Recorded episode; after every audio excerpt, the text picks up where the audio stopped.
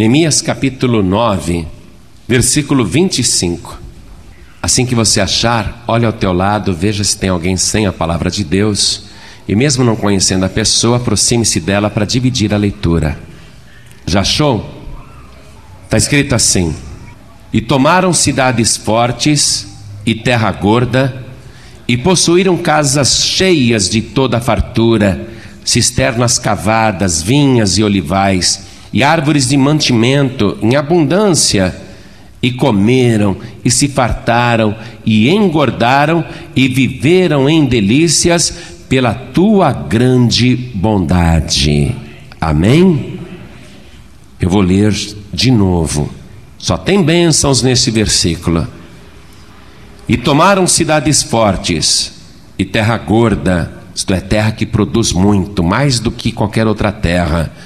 E possuíram casas cheias de toda fartura, cisternas cavadas, vinhas e olivais, e árvores de mantimento em abundância, e comeram e se fartaram e engordaram e viveram em delícias pela tua grande bondade. Amém? Agora eu leio e você repete em seguida.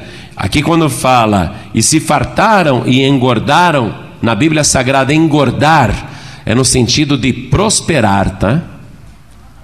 Você que gosta de tudo diet, não se assuste. Esse engordar é no sentido de prosperar. Então eu leio agora e cada pessoa repete em seguida. Vamos lá.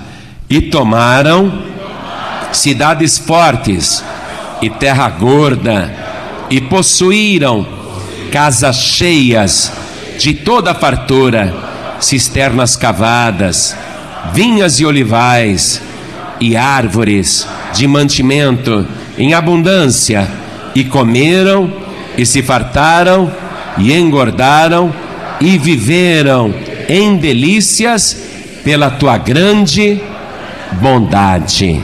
Amém? Você crê nesta palavra? Você acredita que Deus é capaz de fazer tudo isso hoje na sua vida? Toda essa fartura por causa da sua bondade? Quem crê? Então vamos dar a melhor salva de palmas para a palavra de Deus. Jesus veio para que todos tenham esta vida, vida abundante. Então aplaude e diga obrigado, Senhor, por tudo que o Senhor tem me dado. Olha para o alto assim e vai dizendo: Eu glorifico o teu nome, Senhor, por toda a tua bondade. Oh glória, isso. Vai olhando para o alto, vai aplaudindo e vai glorificando. Senhor, nosso Deus e nosso Pai. Abençoa agora todo o povo que te glorifica e por tua grande bondade. Abençoe também aqueles que pela rádio, pela internet e à distância agora estão glorificando o teu nome. Sobre cada vida que te exalta, derrama a tua grande bondade, derrama a tua bênção, a tua graça, a tua virtude, o teu poder. Pai querido, nós queremos aprender sobre a bondade como fruto do teu espírito e queremos aprender a produzir este fruto em nossa vida. Então vem agora com teu Espírito Santo e toma a boca do pregador, toma a boca do mensageiro, ensina, Senhor, cada pessoa que está aqui na sede nacional, ensina cada pessoa que está ouvindo à distância, envia a tua palavra com poder e autoridade e que a tua palavra vá e produza o resultado para o qual está sendo mandada. Em nome do Senhor Jesus, diga amém, Senhor. Glória a Deus, poder se assentar. Depois que o povo de Israel ficou escravizado no exterior, e Neemias pôde voltar para sua pátria, para sua terra, para reedificar os muros da cidade de Jerusalém. Quando aquela obra foi concluída, vários levitas começaram a fazer uma oração a Deus, e essa oração foi toda transcrita aqui no capítulo 9 de Neemias, a partir do versículo 5. E nesta oração que esses levitas começaram, eles disseram: Levantai-vos, bendizei ao Senhor vosso Deus de eternidade em eternidade, Ora, bendigam o nome da tua glória, que está levantado sobre toda bênção e louvor. Aí eles começam a dizer: Só tu és Senhor. Tu fizeste o céu, o céu dos céus e todo o seu exército, a terra e tudo quanto nela há, os mares e tudo quanto neles há, e tu os guardas em vida a todos, e o exército dos céus te adora. E ele continua a oração, né? Os levitas continuam a oração, lembrando que Abraão, o primeiro antepassado dos judeus, chamava-se Abrão, pai das alturas morava na Babilônia e Deus, pela sua bondade, foi lá, tirou Abraão de Ur dos Caldeus e mudou o seu nome para Abraão. E a partir de uma operação milagrosa, Abraão se tornou pai aos 100 anos e assim ele deu início a uma descendência muito numerosa, que é o povo judeu. E nesta oração que os levitas começaram a fazer a Deus, eles vão lembrando a história do povo, que o povo, os descendentes de Abraão, ficaram 430 anos como escravos no Egito, e que Deus foi lá, tirou o povo com mão forte, abriu o mar vermelho para eles passarem e sustentou o povo durante muitos anos no deserto, e nada faltou para eles e apesar de toda a bondade de Deus, o povo se rebelou contra o Senhor. E eles estão lembrando isso nessa oração. E no versículo 16, você pode acompanhar isso.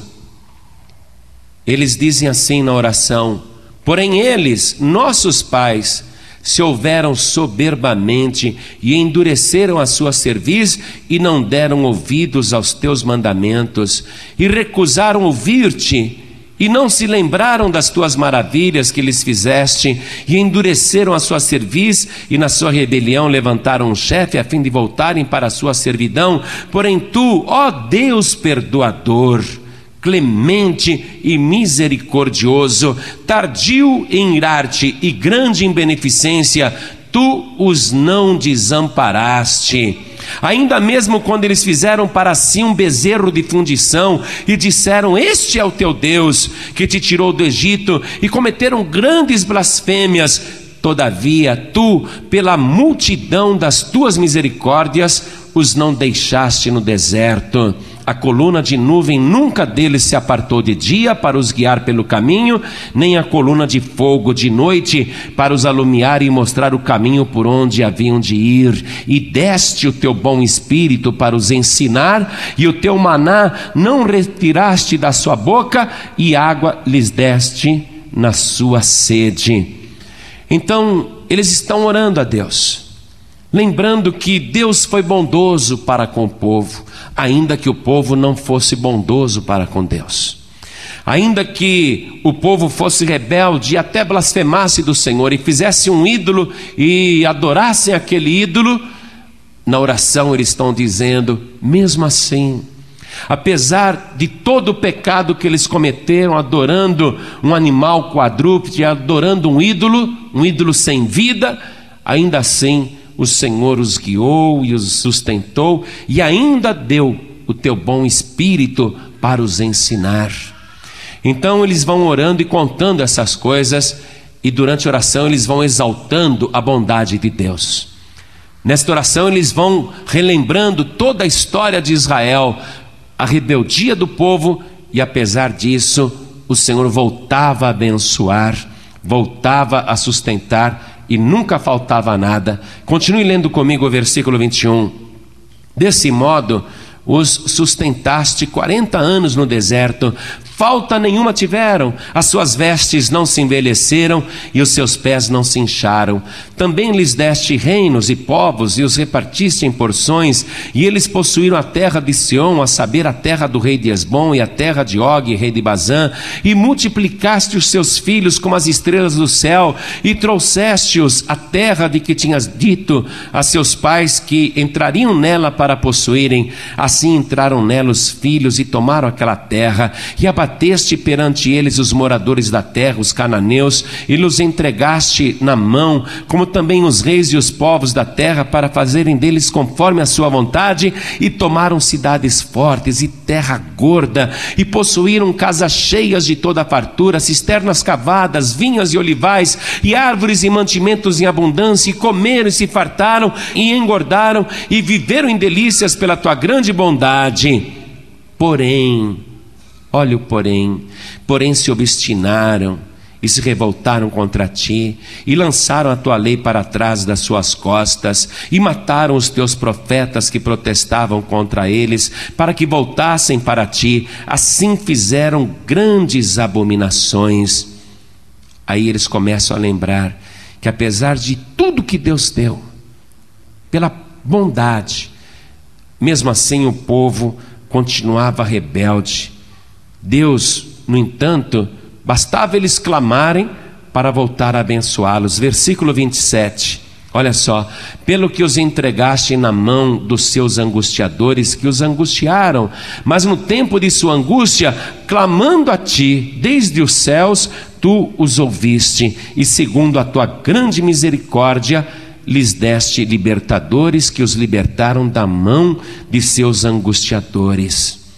Aí eles voltam a lembrar, porém, em tendo repouso, tornavam a fazer o mal diante de ti, e tu os deixavas na mão dos seus inimigos para que dominassem sobre eles, e convertendo-se eles e clamando a ti, tu os ouviste desde os céus, e segundo a tua misericórdia, os livraste muitas vezes. Grife-se muitas vezes. Já já eu continuo a oração que eles estão fazendo. Mas o que é que os levitas estão lembrando? Senhor, bastava eles clamarem a Ti e pela Tua misericórdia prontamente o Senhor os abençoava outra vez. E eles erraram muitas vezes. E mesmo assim, eles clamavam a ti e o Senhor ouvia desde os céus e mudava tudo aquilo. E o que é que eles estão exaltando nesta oração? A bondade de Deus. E nesta bondade, a palavra que sempre aparece é misericórdia.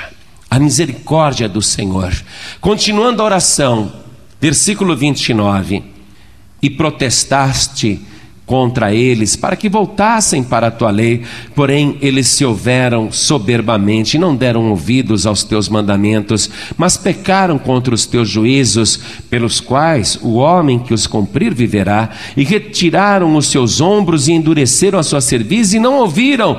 Porém, estendeste a tua benignidade sobre eles por muitos anos e protestaste contra eles pelo teu espírito, pelo ministério dos teus profetas, porém eles não deram ouvidos, pelo que os entregaste na mão dos povos das terras, mas pela tua grande misericórdia não os destruíste nem desamparaste, porque és um Deus clemente e misericordioso Vai circulando toda vez que aparecer tua bondade, tua misericórdia, tua clemência, vai registrando isso, porque tem tudo a ver com a bondade de Deus, já já você vai compreender melhor esse assunto.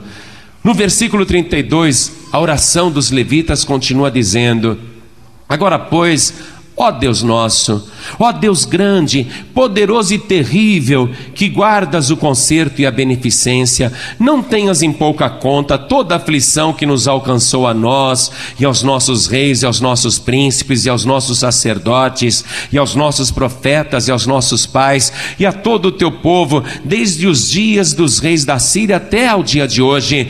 Porém, tu és justo em tudo quanto tem vindo sobre nós, porque tu fielmente te houveste e nós impiamente nos houvemos e os nossos reis, os nossos príncipes, os nossos sacerdotes e os nossos pais não guardaram a tua lei e não deram ouvidos aos teus mandamentos e aos teus testemunhos que testificaste contra eles, porque eles nem no seu reino, nem na muita abundância de bens que lhe deste, nem na terra espaçosa e gorda que puseste diante deles te serviram, nem se converteram de suas más obras Eis que hoje somos servos, e até na terra que deste a nossos pais para comer o seu fruto e o seu bem, eis que somos servos nela. E ela multiplica os seus produtos para os reis que puseste sobre nós por causa dos nossos pecados, e conforme a sua vontade, dominam sobre os nossos corpos e sobre o nosso gado, e estamos numa grande angústia. E com tudo isso, fizemos um concerto e o escrevemos, e selaram-no os nossos príncipes, os nossos levitas e os nossos sacerdotes. Eles fizeram esta oração trazendo à memória de Deus toda a sua bondade, que era a causa deles sempre serem abençoados. Eles estão agora tendo um recomeço, eles estão reedificando Jerusalém, uma cidade que foi arrasada pelo rei Nabucodonosor. Eles estão reconstruindo tudo aquilo e eles estão aflitos porque eles querem voltar a desfrutar da própria terra, aquela fartura que eles tinham antes e não davam valor. As coisas que Deus tinha dado e Deus tantas vezes deu no passado, por que não daria agora? E eles estão dizendo: Nós fazemos um concerto contigo, Senhor. Manifesta mais uma vez a tua grande bondade, a tua grande misericórdia, dá-nos livramento. Nós estamos fazendo um pacto contigo, estamos fazendo um compromisso com o Senhor, estamos selando isso agora diante de ti. Todo o nosso povo manifesta mais uma vez aquela tua bondade, aquela tua misericórdia, aquela tua clemência. Quando eles fizeram esta oração, parecia que a bondade de Deus não agia mais naquele tempo. Porém, a história vai mostrar o quanto Deus vai ser bondoso com esta turma que voltou do exílio e o quanto Deus vai fazê-los prosperar e quanto eles vão crescer. Mas ali na frente voltarão a se rebelar, voltarão a pecar, esquecerão outra vez de Deus e a história vai ficar naquele círculo vicioso.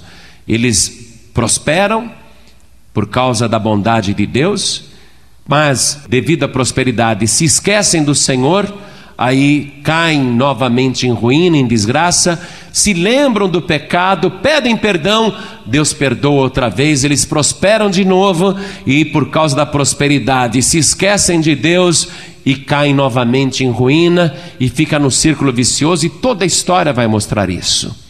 Até que Deus vai personificar a sua bondade na terra através de Jesus Cristo. Quando você lê a relação dos frutos do Espírito, você vai ver que todos estes predicados, todos estes traços do caráter de uma pessoa que produz o fruto do Espírito são também os traços do caráter de Cristo. Em Gálatas capítulo 5, versículo 22, diz assim: Mas o fruto do Espírito é amor. Jesus é amor. Amor como nunca se viu igual. Alegria. Alguém diz: Não, pastor, Jesus era triste. Não, Jesus era uma pessoa que transmitia esta verdadeira alegria. Quando alguém chegava perto dele chorando, logo as lágrimas eram enxugadas, e a pessoa que estava triste, na pior, no pó da terra, esta pessoa de repente se sentia alegre, restaurada, feliz. Jesus não era uma pessoa triste. As pessoas se aproximavam de Jesus e sentiam a sua paz. Era um traço do Senhor Jesus, a longanimidade do Senhor, essa paciência de sempre estar perdoando, a benignidade de Deus, do Senhor Jesus, a bondade, essa bondade do Senhor até com os injustos e maus, a fé extraordinária do Senhor Jesus a ponto de dar ordem para ventos e tempestades, falar com a água do mar, conversar com mortos, conversar com árvores e todos obedecerem a sua voz, uma fé extraordinária, a mansidão do Senhor a temperança do Senhor Jesus, o equilíbrio dele, o bom senso do Senhor, tudo isso que estava personificado no Senhor Jesus, é um fruto do Espírito que nós temos que ter também. Mas mesmo assim, Deus manifestando de uma maneira visível toda a sua glória, toda a sua bondade na pessoa de Jesus Cristo, obstinadamente aquele povo descendente de Abraão levou Jesus para a cruz. E ali foi o ápice, o ponto máximo da rebeldia do ser humano para com Deus. Depois de tantos apelos que Deus fez, fazendo o apelo mais dramático através do seu próprio filho, para ver se o povo finalmente compreendia a bondade de Deus e, e, se encaixava dentro da vontade do Senhor, ali Deus viu que verdadeiramente o povo era obstinado, que o povo havia esgotado todas as alternativas da bondade de Deus. Jesus Cristo pendurado no madeiro e os descendentes de Abraão zombando dele, no último momento, escarnecendo, desafiando: Pai, tu não és o filho de Deus? Desça da cruz e creremos em ti. Escuta, você não salvou os outros, por que você não se salva a si mesmo? E davam grandes gargalhadas. Todos zombavam de Jesus.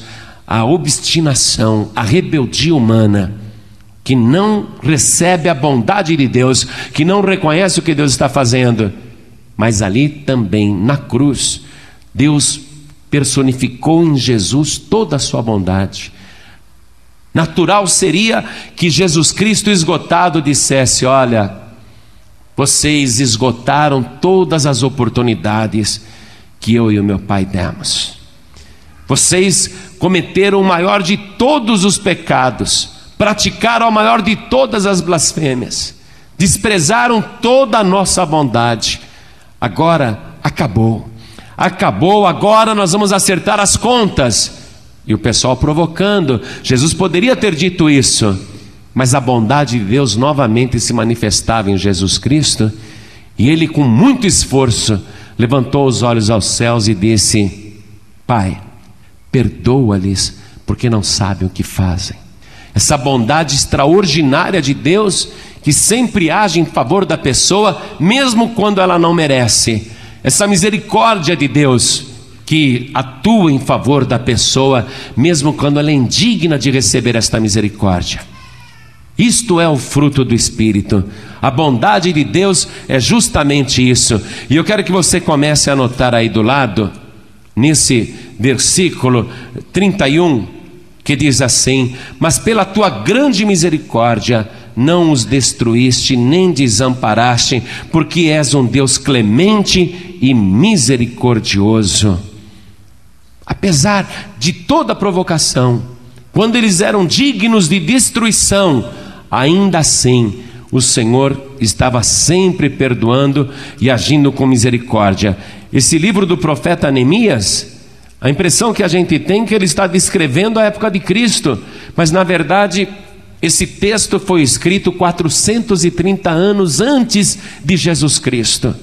Então você vê que a obstinação humana não é um fato novo. A rebeldia do ser humano, a insensatez da pessoa, não é algo que aconteceu só ali na cruz do Calvário, não. Isso já vem desde os tempos de Abraão, desde os primeiros descendentes de Abraão. E, no entanto, Deus continuou bondoso, misericordioso e agindo em favor dos pecadores. Agora, anote aqui do lado. Primeiro, o que quer dizer misericórdia? Circule a palavra misericórdia no versículo 31. Escreva aqui do lado: misericórdia é compaixão pela miséria dos outros pela miséria alheia. Deus é misericordioso, isto é, ele sente compaixão pela miséria humana. O Senhor não os destruiu, nem os desamparou, porque és um Deus clemente. Circule aqui a palavra clemente. Clemente quer dizer bondoso para perdoar. A bondade, segundo a palavra de Deus, não é como a bondade humana. Na bondade carnal, a bondade como fruto da carne é uma bondade seletiva. Ah, eu sou bom com você porque você é bom para mim. Agora com você eu não sou bom não, porque você não é bom para mim. A bondade assim, essa bondade humana não é fruto do espírito. Porque esta bondade é carnal, é fruto da carne. É uma bondade seletiva, é uma bondade que escolhe para quem vai ser bom. Ah, aquela pessoa não merece que eu seja boa com ela. Ela abusa muito. É aquela pessoa, é, ela explora demais. Aquela pessoa avança o sinal. Aquela pessoa abusa da minha bondade. Então com ela eu não sou bom, não. Mas com você eu sou. Essa bondade não é fruto do Espírito. A bondade, como fruto do Espírito, é uma bondade incondicional, onde, apesar da outra pessoa não merecer, mesmo assim a bondade continua agindo em favor dela, nessa disposição de clemência e misericórdia, sentindo compaixão, se condoendo por causa da miséria da outra pessoa e sendo clemente com ela, isto é, tendo bondade para perdoar.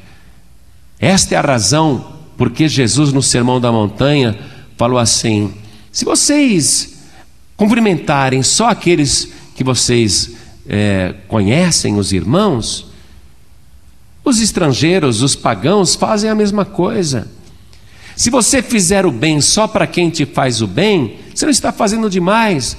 Os pagãos também fazem assim, os estrangeiros também fazem assim, as pessoas do mundo agem desse jeito, disse Jesus. Mas vocês têm que perdoar aqueles que vos ofendem, vocês têm que orar por aqueles que vos maltratam e perseguem, vocês têm que ser bons até com os ingratos e maus. Essa é a bondade como fruto do Espírito, é essa bondade que os levitas na oração estão invocando de Deus. E há um detalhe muito interessante, amados.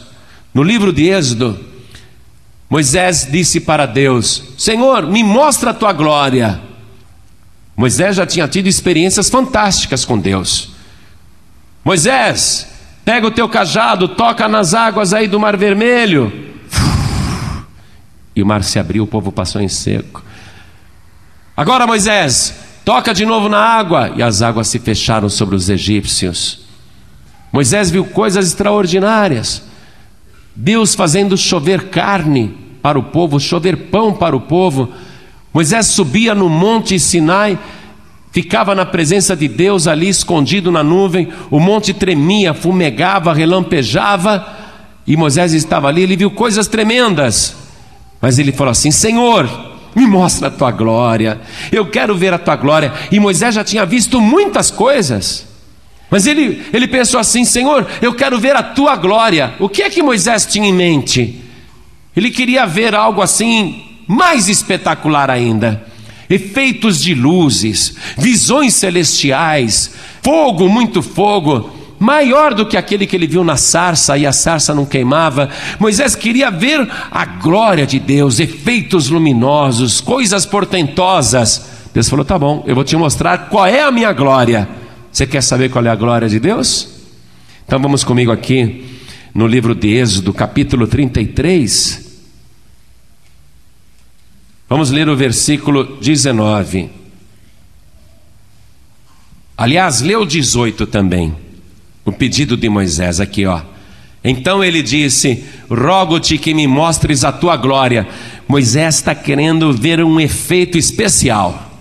Me mostre, Senhor, a tua glória. Ah, eu vou te mostrar minha glória. Eu farei passar toda a minha bondade por diante de ti, e apregoarei o nome do Senhor diante de ti, e terei misericórdia de quem eu tiver misericórdia, e me compadecerei de quem me compadecer. Olha só, qual é a glória de Deus? Qual é a glória do Senhor? A sua bondade. Nós achamos que a glória de Deus é o arco-íris em cima do trono. Nós achamos que a glória de Deus é aquele lago de cristal que parece um diamante gigantesco. Nós achamos que a glória de Deus é o seu trono com muitas safiras, um trono grande, branco, muito rico. Nós achamos que a glória de Deus é a sua riqueza mas a glória de Deus é a sua bondade infinita, uma bondade que nunca se esgota, que é o verdadeiro fruto do Espírito, uma bondade que age não de uma maneira seletiva. Deus não diz eu vou ser bom com esse, mas com esse daqui eu vou ser mal. Pelo contrário, Ele é bom também com o mal. É uma bondade que não escolhe a pessoa para exercer essa virtude, para exercer essa qualidade. A glória de Deus é a sua bondade. E Deus disse: Ô, Moisés, eu terei misericórdia de quem eu tiver misericórdia. Qual que é a glória de Deus? É a bondade, é a misericórdia, o pesar que Deus sente pela situação do ser humano. E quanto pior é o pecador, mais misericórdia Deus tem dele. Isto é, mais Deus se condói de ver a situação daquela pessoa no fundo do poço. Mas aquela pessoa é cruel, é assassina, é criminosa, é bandida, é viciada, é traficante. Aquela pessoa é desonesta, é desleal. Aquela pessoa é traidora mas quanto maior a miséria do ser humano, maior é a misericórdia de Deus na vida da pessoa. Esta é a glória do Senhor, uma bondade que não é seletiva, e eu terei compaixão, isto é, eu me compadecerei de quem eu me compadecer. Se compadecer de uma pessoa é você ter bondade para com ela boa vontade para com ela, compadecer é ver a miséria do ser humano e sentir compaixão, sentir amor por aquela pessoa. Deus não tem glória maior do que esta. Esta foi a glória de Jesus Cristo. Quando nós nos lembramos de Jesus, seja quem for no mundo inteiro, a primeira qualidade que se ressalta da figura histórica de Jesus Cristo e pelos evangelhos é a sua imensa bondade.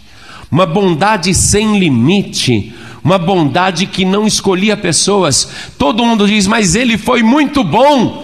Ah, ele não foi muito bom, ele é muito bom. Esta é a glória do nosso Senhor Jesus Cristo, e ninguém consegue tirar esta glória dele uma bondade que age com qualquer pessoa. Quando você diz, eu quero a bondade como fruto do Espírito, então vai ser a bondade segundo a personalidade de Deus, segundo a glória de Deus, não a bondade carnal. Eu quero ser mais bonzinho, bonzinho só com quem você quer ser bonzinho. A bondade do Senhor, ela age em favor até de quem não merece, como os levitas oraram.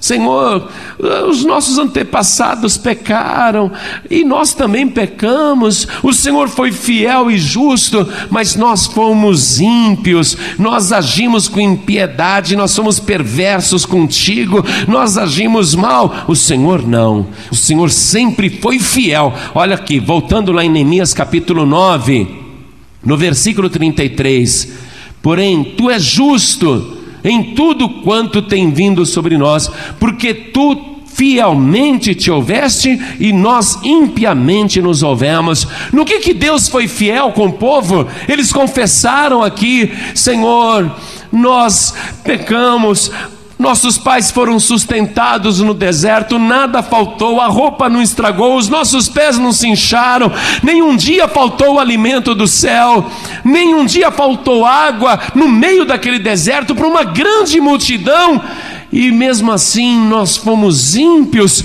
nós fomos maus, porém o Senhor foi fiel. No que, que Deus foi fiel? Na sua bondade.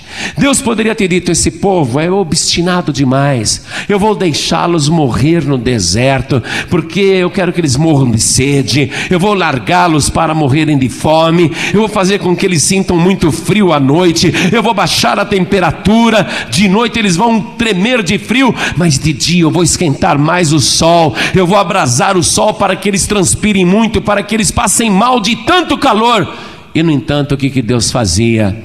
De dia, para que aquele sol não perturbasse o povo obstinado, o povo rebelde, ele lançava uma nuvem gigantesca sobre o acampamento e sobre a multidão que caminhava no meio do deserto. Aquela nuvem causava uma sombra, não tinha mais nenhuma nuvem no céu Mas a nuvem do Senhor seguia o povo e seguia sempre numa posição estratégica. O sol está ali, o povo está aqui, então a nuvem vai se colocar nesse ângulo para que projete a sombra fresca sobre aquele povo. Mas o povo é rebelde, Senhor. Deus poderia dizer: então eu vou assoprar a nuvem, eu vou deixar o sol abrasar, vou deixar eles desidratarem mas Deus foi fiel, fiel na sua glória, e ninguém tira essa glória de Deus. Ele continua bondoso, misericordioso, ele continua clemente, bom para perdoar, até quando a pessoa não merece. Aliás, principalmente quando a pessoa não merece. Se eu quero o fruto do Espírito, esse fruto, eu quero ter a qualidade de Deus. Eu não posso ter mais no meu coração essa bondade seletiva. Com esta pessoa eu vou ser boa porque ela merece, ela é boa para mim. Mas com esta outra aqui eu não vou ser bom, não. Essa pessoa me afronta, esta pessoa é má, esta pessoa me desacata, esta pessoa é rebelde comigo. Comigo ela vai ver só, ela vai pular miudinho. Eu não posso ter essa bondade. Então eu não estou tendo o fruto do Espírito. Hoje o Espírito Santo trouxe você aqui para ministrar este fruto na tua vida não mais a bondade carnal que escolhe para quem você vai ser bom, porque só aqueles que merecem que você gostaria de ser bom, mas você hoje está procurando ser igual ao Senhor Jesus Cristo. Hoje você está querendo este fruto do Espírito, não mais o fruto da carne. As pessoas vão olhar para você e vão dizer: Eu não entendo falei tão mal desta pessoa, critiquei tanto, costurei contra ela, é, trabalhei contra a sua vida, fiz de tudo para prejudicá-la e veja como que ela me trata, como que essa pessoa pode ser tão boa comigo? Aí ela vai ver que você é deste jeito, não porque você produz isso por qualidade própria, mas porque o fruto do Espírito está presente na tua vida, e você só produz esse fruto porque o Espírito de Deus está dentro de você. Você é uma pessoa transbordante da presença de Deus.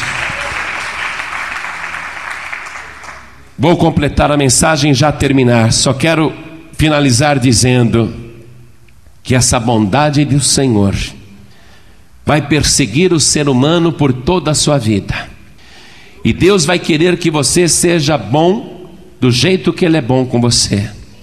Que você trate as pessoas, inclusive as que não merecem, do mesmo modo que Ele nos tratou. Nós também não merecíamos, no entanto, Ele sempre foi bondoso para conosco. O salmista Davi, que foi um homem que viveu a bondade de Deus, e que cantou esta bondade, ele fala algo muito interessante no Salmo de número 145. Davi viveu a bondade e a misericórdia de Deus.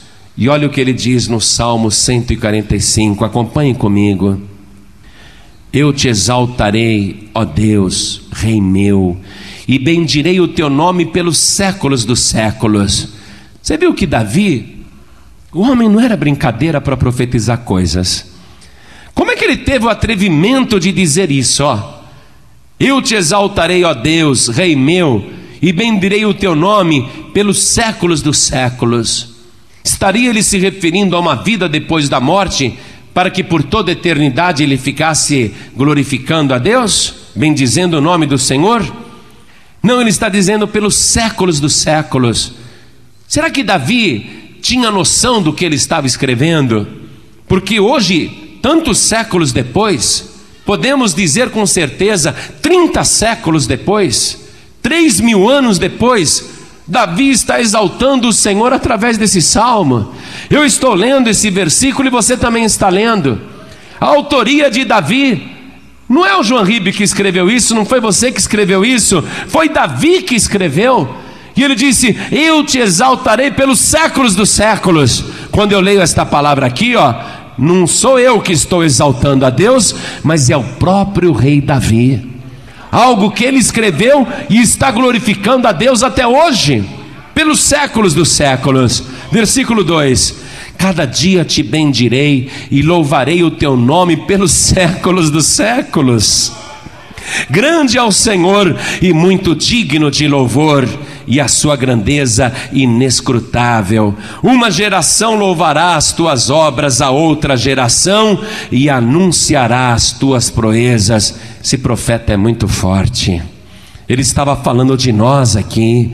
Versículo 5: Falarei na magnificência gloriosa da tua majestade e das tuas obras maravilhosas, e se falará da força dos teus feitos terríveis, e contarei a tua grandeza. Publicarão abundantemente a memória da tua grande bondade e cantarão a tua justiça. Quem garantia para Davi que aquilo que ele estava escrevendo, criando salmos no meio da madrugada, adorando a Deus, quem garantia para Davi que hoje este salmo estaria sendo lido por nós 30 séculos depois? Como que Davi conseguia alcançar essas coisas? Porque ele vivia dentro da bondade de Deus. Davi tinha uma certeza absoluta.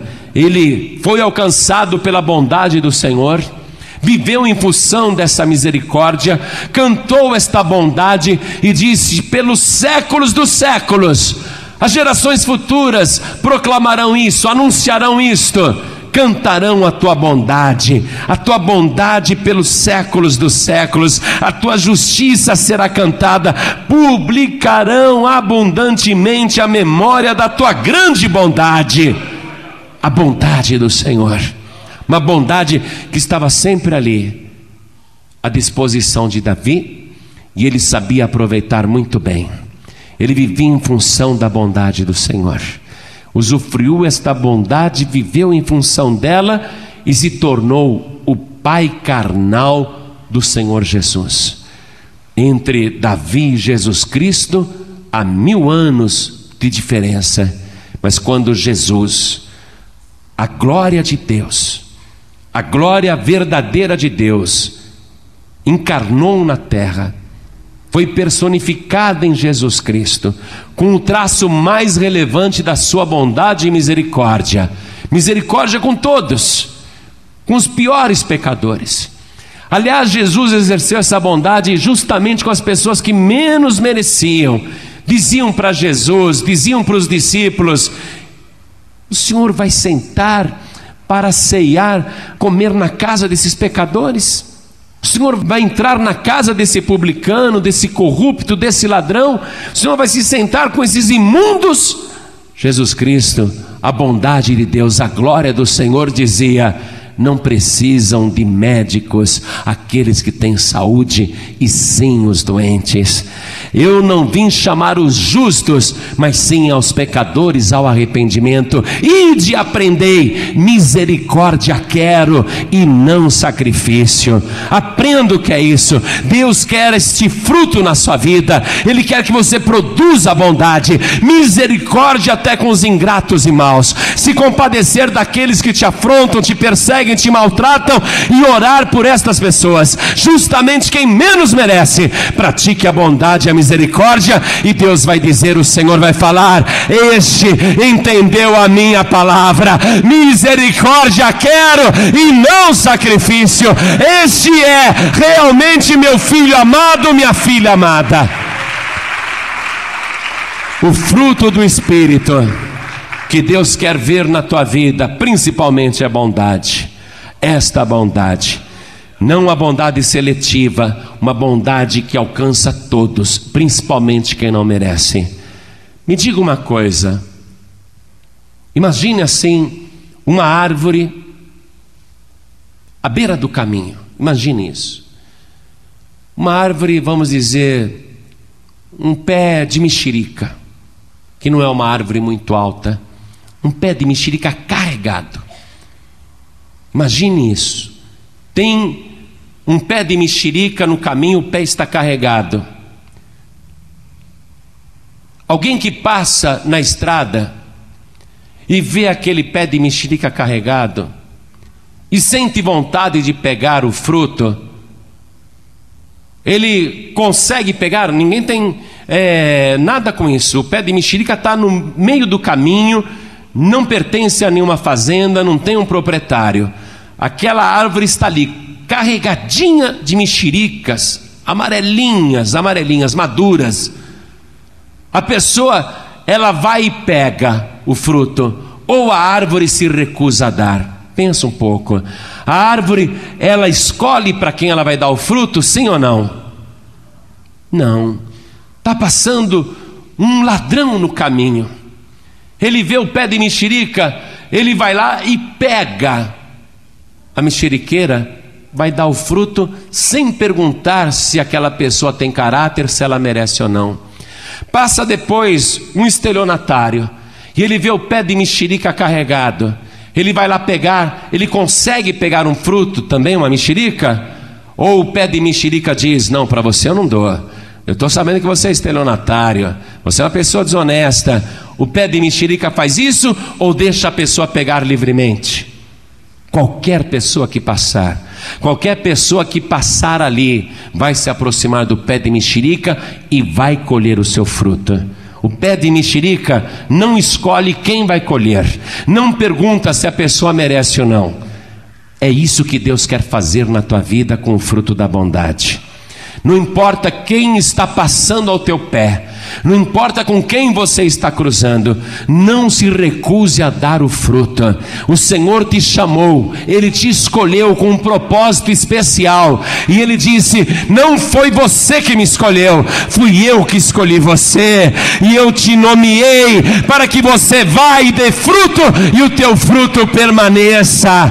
Você vai ser esta árvore frutífera, vai exercer este fruto do Espírito, não importa se a pessoa merece ou não. Você é uma árvore que dá o seu fruto para quem precisar, para qualquer pessoa que quiser. Fora isso, não é fruto do Espírito. O fruto do Espírito é incondicional. Deus e o Senhor Jesus e o Espírito Santo não faz seleção para dizer a este guardarei, a este não. Quando Jesus disse: Eu te escolhi para dar fruto, não foi porque você merecesse ou porque era melhor do que os outros, foi porque você teve fé, foi porque você tinha o coração voltado para as coisas de Deus, havia um brilho no teu olhar, havia uma sede dentro de você. Deus identificou isso, viu que você era uma pessoa que queria as coisas do alto, você não estava interessado nas coisas do mundo, foi por isso que Ele te trouxe, porque você tem esse coração aberto para as coisas de Deus, Ele te escolheu por causa disso, não porque você é bom, mas porque Ele é bom, não porque há mérito em nós, mas porque Ele graciosamente resolveu fazer isso. Ele viu que o teu coração era trabalhável, Ele viu que o teu coração era quebrantável, Ele viu que você tinha temor de Deus, Ele olhou para você e viu a tua sede espiritual, um desejo de aprender. Foi para isso que Ele te escolheu, e Ele não quer que agora você fique regulando o teu fruto. Para esse eu dou, para esse eu não dou, nada disso. Seja igual ao Senhor Jesus. Jesus, aquele que ama indistintamente os bons e os maus, mas que principalmente se volta para os maus, porque os bons não precisam de mestre, não precisam de instrutor, os justos não precisam de salvador, mas sim os pecadores. Ele não veio chamar os justos, mas os pecadores ao arrependimento, e o pecador, mesmo não merecendo, acaba desfrutando essa misericórdia extraordinária do Senhor. Essa essa bondade infinita de Deus. Não foi assim que ele fez com você? Pastor, se fosse pelo meu mérito, eu nem estaria aqui. Se fosse pelas minhas boas obras, eu não estaria aqui. Eu nunca fui bom, nunca mereci. Mas o Senhor viu que o teu coração podia ser trabalhado, que você era uma alma que podia ser trabalhada, que você tinha dentro do seu coração uma sede muito grande do Espírito de Deus. E agora o Senhor está exercendo toda a bondade na sua vida. Você já desfruta dessa bondade, uma bondade incondicional. Jesus Cristo nunca disse: Ah, você pecou, não vou te abençoar agora.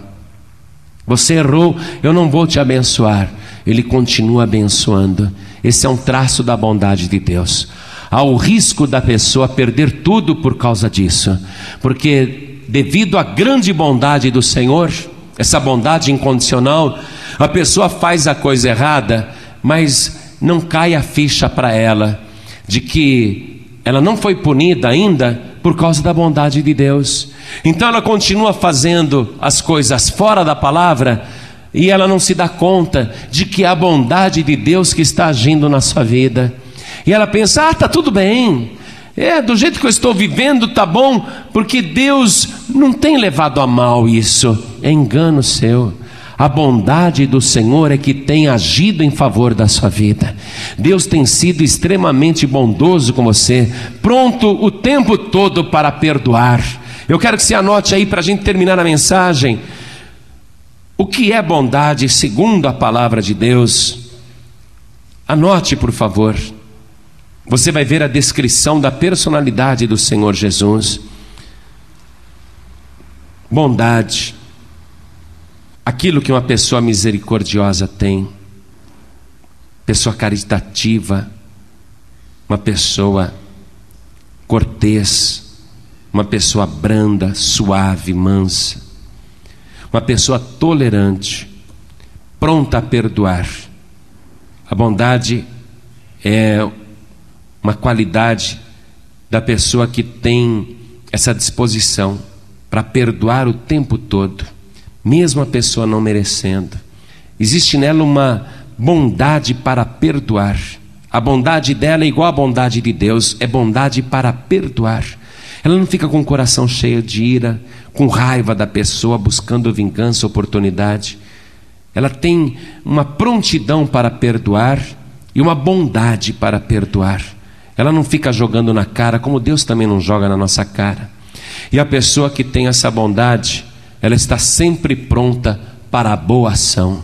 Veja, ela não é boazinha, ela está pronta para a boa ação. Toda a ação de Deus é dirigida pela sua bondade. Deus só age pela sua bondade. Tudo que Deus faz é pela sua bondade, nunca pela sua justiça. Nunca pelo desejo de punir uma pessoa, nunca para levar a pessoa para o juízo. Deus ama a justiça, Deus ama o juízo, mas chega na hora, é a bondade do Senhor que prevalece. Eu quero ler para terminar o Salmo de número 25, versículo 7, que diz o seguinte: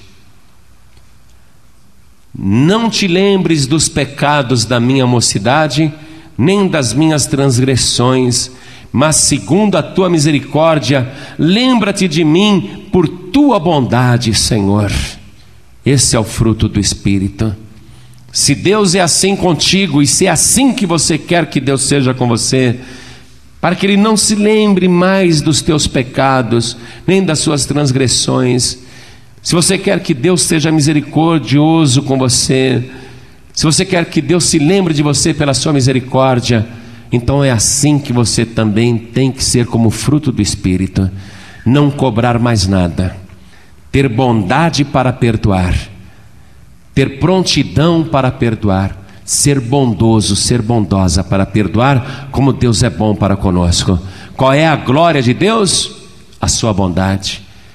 Me mostra, Senhor, a tua glória. Acho que Moisés estava pensando assim, numa queima de fogos de artifícios, efeitos especiais maravilhosos. O Senhor falou: Eu vou te mostrar a minha glória. Eu passarei diante de ti, toda a minha bondade, e terei misericórdia de quem eu tiver misericórdia, e compadecer-me-ei de quem eu me compadecer. A bondade do Senhor, esta é a glória de Deus. O fruto do Espírito, como aquele que você quer de Deus, precisa ser desse jeito uma bondade incondicional. Toda a igreja se coloque de pé. Uma bondade que alcança justamente quem não merece. Jesus Cristo falou assim: Ouvistes que foi dito: Amarás o teu próximo e aborrecerás o teu inimigo. Eu, porém, vos digo: Amai a vossos inimigos, bendizei os que vos maldizem, fazei bem aos que vos odeiam, e orai pelos que vos maltratam e vos perseguem, para que sejais filhos do Pai que está nos céus porque faz que o seu sol se levante sobre maus e bons, e a chuva desça sobre justos e injustos. Pois se amardes os que vos amam, que galardão tereis? Não fazem os publicanos também o mesmo? Qual o mérito de ser bom para quem é bom para você?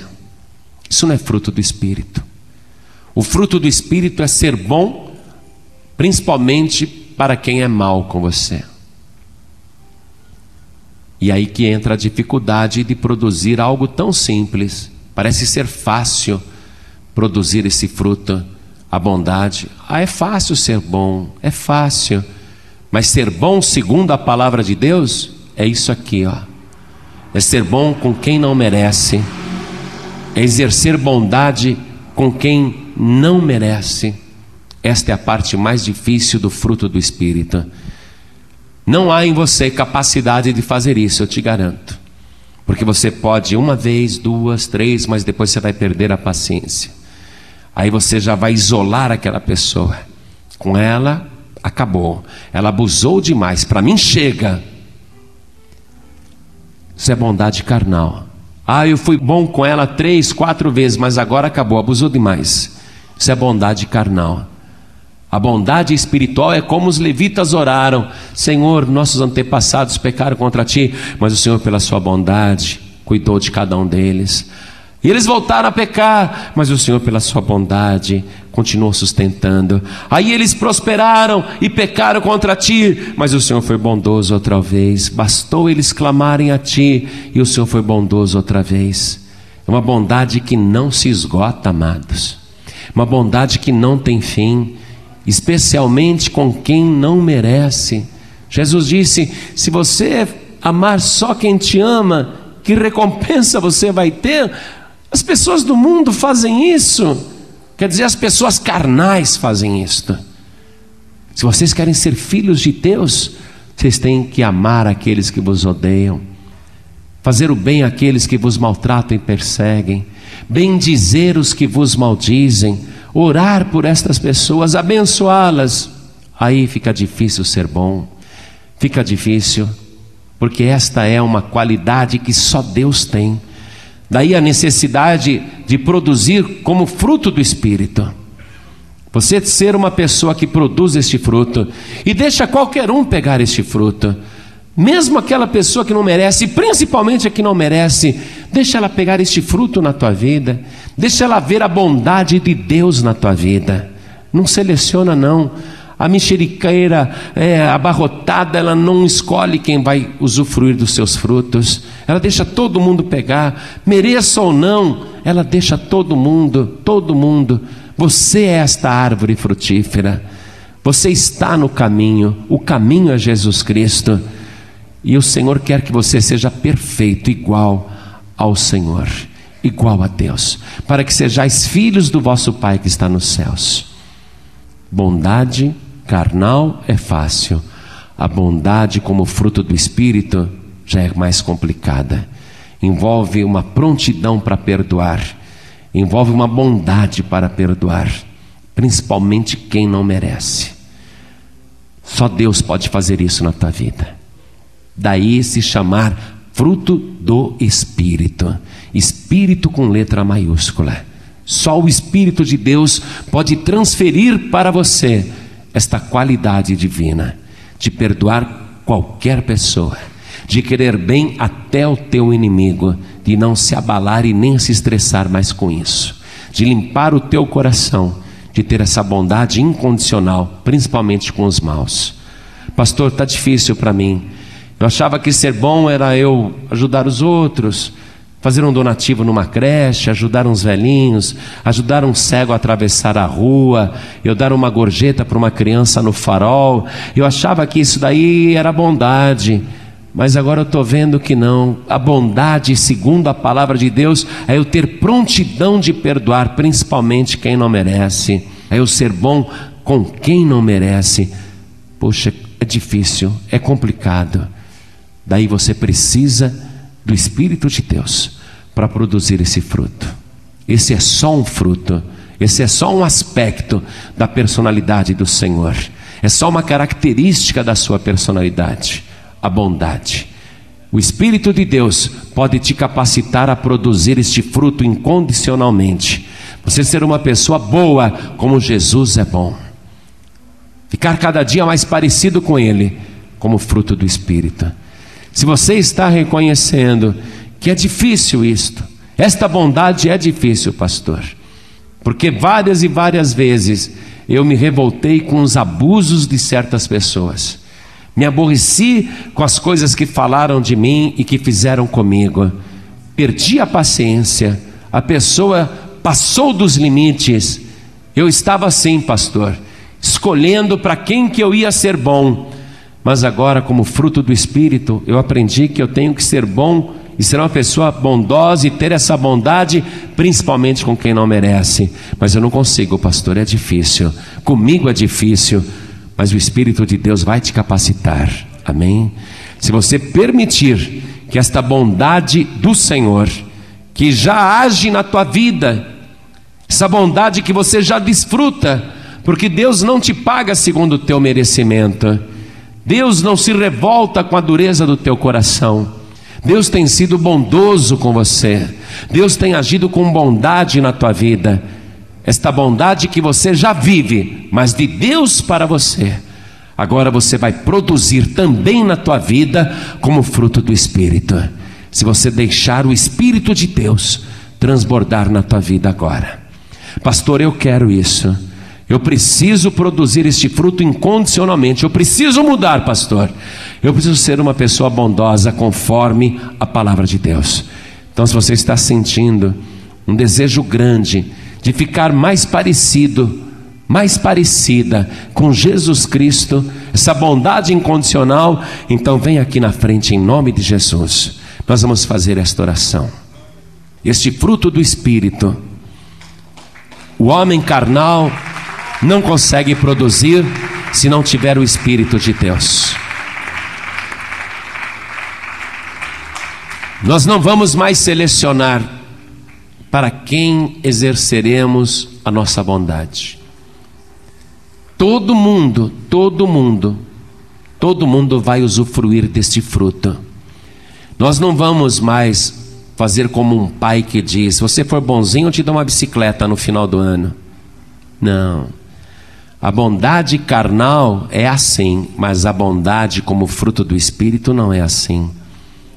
A bênção vem sem a pessoa merecer.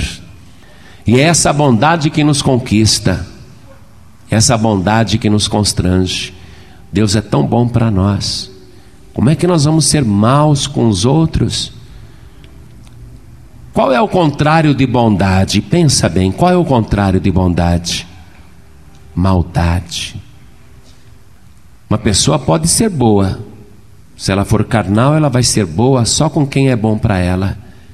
Mas se ela tiver o fruto do Espírito na sua vida, ela vai ter uma bondade incondicional, uma bondade para com todos. Então, ore assim comigo, você que está de joelhos aqui, e você que está ouvindo pela rádio ou pela internet, e quer também produzir este fruto do Espírito, esta bondade, esta bondade incondicional, especialmente com os ingratos e maus, uma bondade que não escolhe ninguém, um fruto que está à disposição de qualquer pessoa, independente do caráter dela. Um fruto incondicional, esse fruto do Espírito. Você que está ouvindo à distância e quer produzir, quer o Espírito de Deus para produzir este fruto, se ajoelhe ao lado do rádio, ao lado do aparelho de som, ao lado do computador, coloque a mão direita sobre o coração, como nós estamos fazendo aqui na sede nacional da Paz e Vida, e ore assim comigo, cada pessoa. Ore assim comigo, meu Deus e meu Pai. Eu aprendi como é a bondade, como fruto do teu espírito.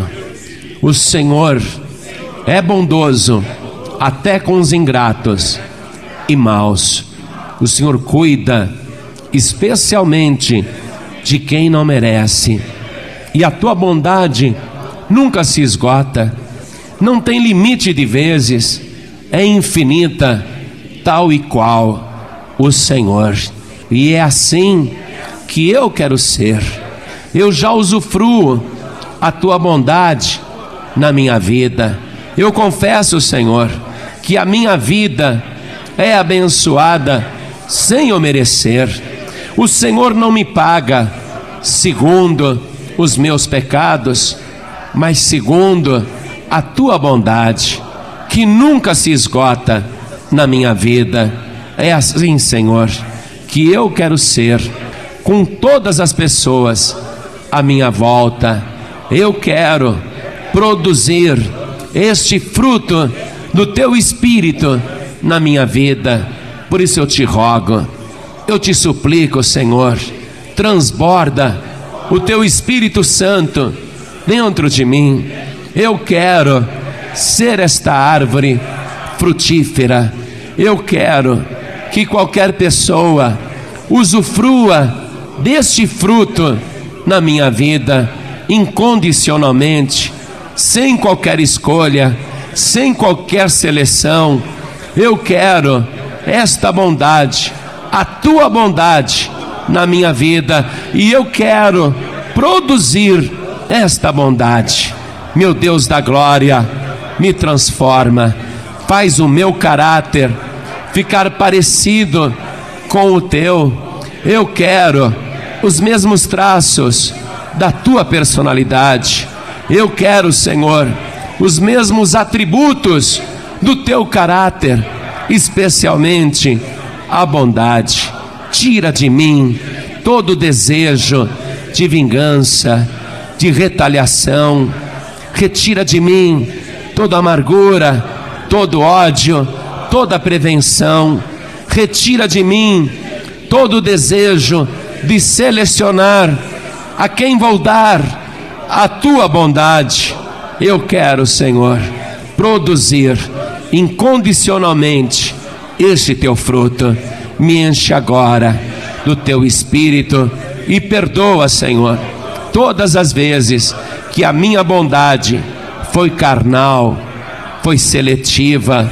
Perdoa, Senhor, todas as vezes que eu escolhi para quem eu seria bom, mas agora eu te peço, incondicionalmente, multiplica este fruto na minha vida, me faz cada vez mais igual ao Senhor, em nome de Jesus, o meu único, suficiente, exclusivo e eterno Salvador, me faz, Senhor, parecido com o Senhor, em nome de Jesus.